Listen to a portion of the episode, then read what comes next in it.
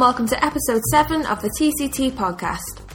This week we have a talk from Mohammed Ehteshami, Vice President at GE Additive, a brand new vertical inside the GE business dedicated to advancing additive manufacturing.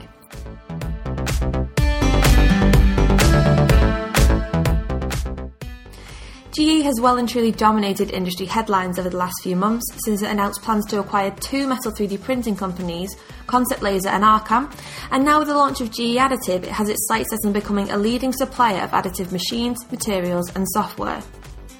In this talk recorded live at Formnext powered by TCT earlier this month, Mohammed discussed the company's grand vision for 3D printing as it aims to produce 10,000 machines over the next 10 years for customers around the world. Listen and let us know what you think on social at the TCT magazine, and don't forget to click subscribe to hear a new talk on 3D technologies every Tuesday.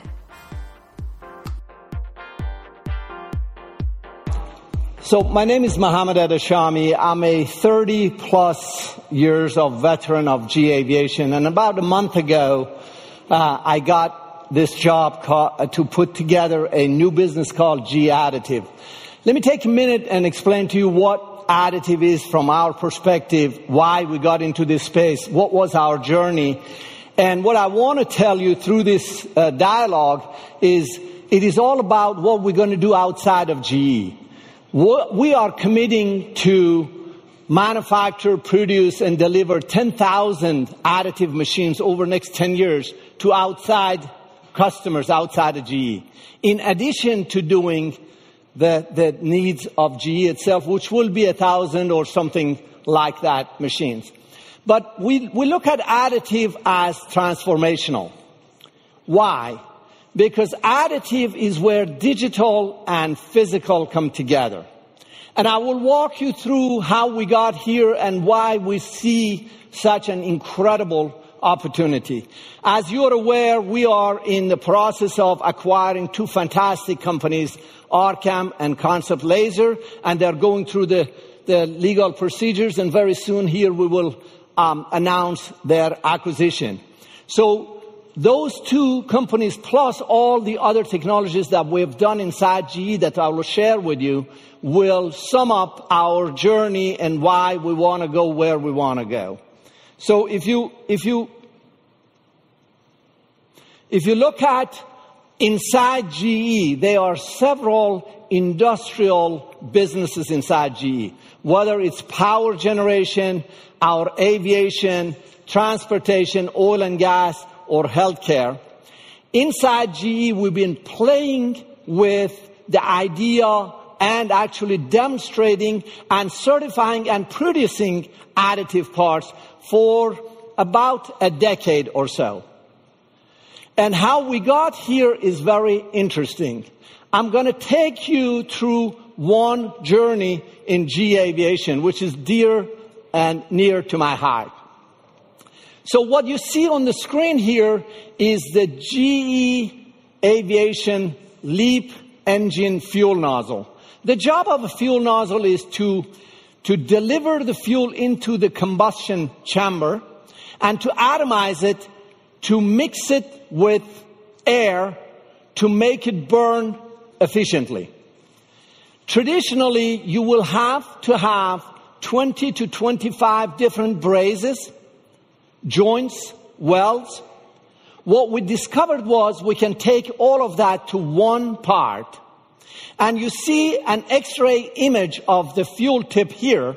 It is very complicated. It has passages as narrow as two or three times thickness of a human hair. Imagine trying to brace that, to join that. It couldn't. In 2011, 2012, when we decided that we're gonna beat our competition on fuel efficiency for this marketplace, we designed this fuel nozzle. Then we realized we couldn't make it conventionally. So we started the thought of how, what if we could print this?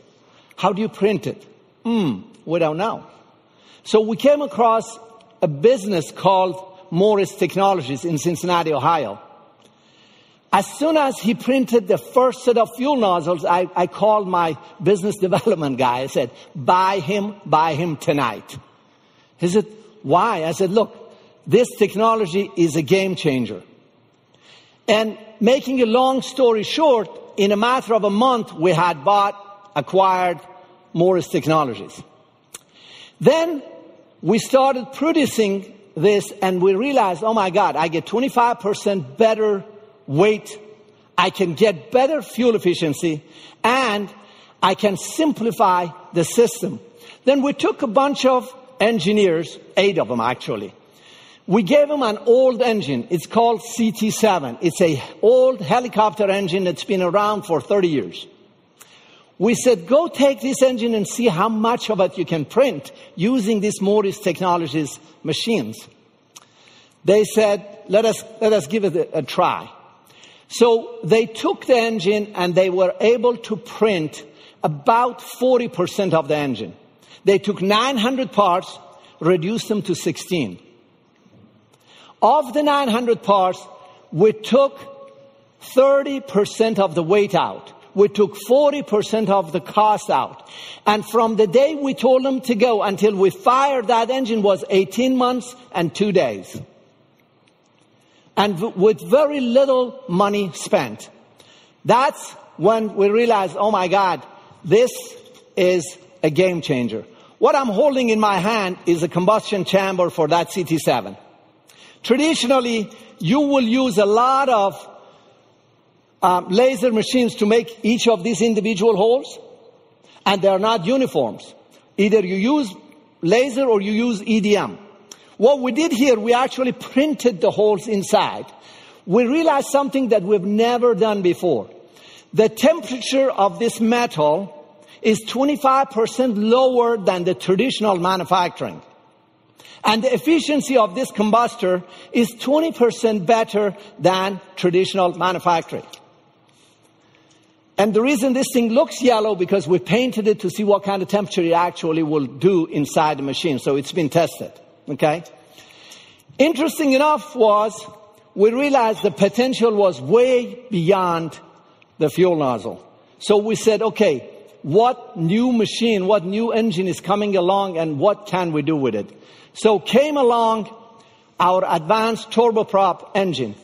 This is an engine that is gonna um, power the um, Textron airplane called Denali. It is being developed in Europe actually, in conjunction with Italian, German, uh, Polish, and Czech colleagues of all of uh, my engineers. This engine will have, using additive, will reduce 855 parts to 12, take 5% of the total engine weight down, and interesting enough, it will be 20% better fuel efficient than the engine today that it replaces. We're going to fire it in the third or fourth quarter of 2017, and right now we are producing a lot of those parts as we speak. Now, let me show you a couple of things from that engine. This is a exhaust cone. Traditionally, this will be, the thickness will be about double of what I got in my hand. But using additive technology, I can put, we can put these stiffeners, ribs, print them in. When you print that in, you don't need all of that thickness. This is 50% lighter. If it was the tra- traditional manufacturing, I couldn't lift it with my hand. I'm a 60 year old man. I couldn't lift that, that big of a part, okay? The other part I'm not gonna lift. Well, maybe I do. We took 80 parts. We took 80 parts and we printed them all together. This used to be 80 parts. Now it's one. Okay? It's a sump and bearing support for ATP. Okay. Again, you see the stiffness and you see no, all the assembly has gone away. We used to have five, six different suppliers to create this. No more.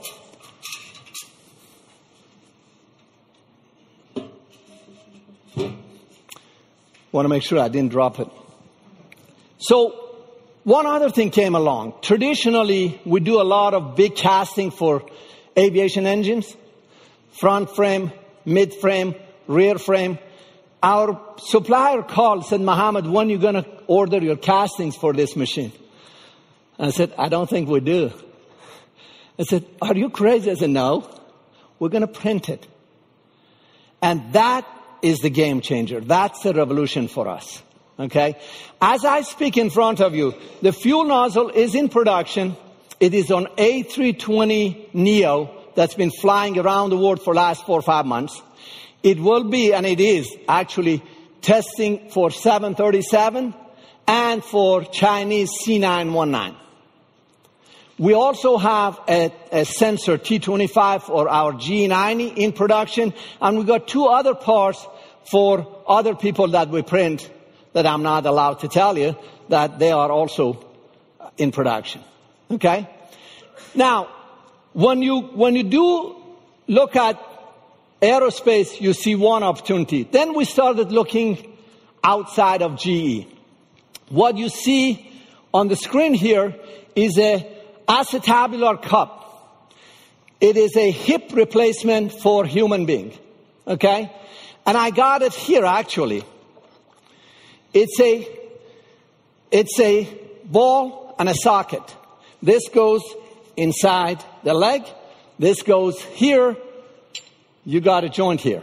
Okay? The, the trabecular joint is a resemblance of human bone.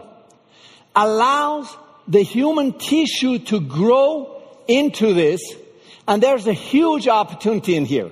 You can do two ways. You can either customize it, tailor it per person by scanning, or you can have a standard production for many and many and many. Okay? The way this cup is actually printed, we print seven of them at a time. One, two, three, four, five, six, seven of them at a time. Okay? So mass production and quite fast. So these are titaniums and things like that. One other thing I want to show you. This is produced in Europe by one of our machines. This is a oil pump for a motorcycle. If it was traditional manufacturing, it would be a lot of parts, and this would weigh twice more than what it weighs today. Okay? Um, what else can I tell you? Oh, two more. So, any machine that creates or consumes energy has a heat exchanger on it. You put air or oil or water through it, and then you cool the engine or you cool the machine. We printed a honeycomb that resembles the inside of a heat exchanger. And right now for our GE9X, we are producing the heat exchangers. And we realized we got 25% weight out, a lot more fuel efficiency, and significant collapse of the schedule as well. What I got in my hand is a low pressure turbine blade. It's made out, out of titanium aluminide. It is produced by our Avio Aero team in Cameri in Italy.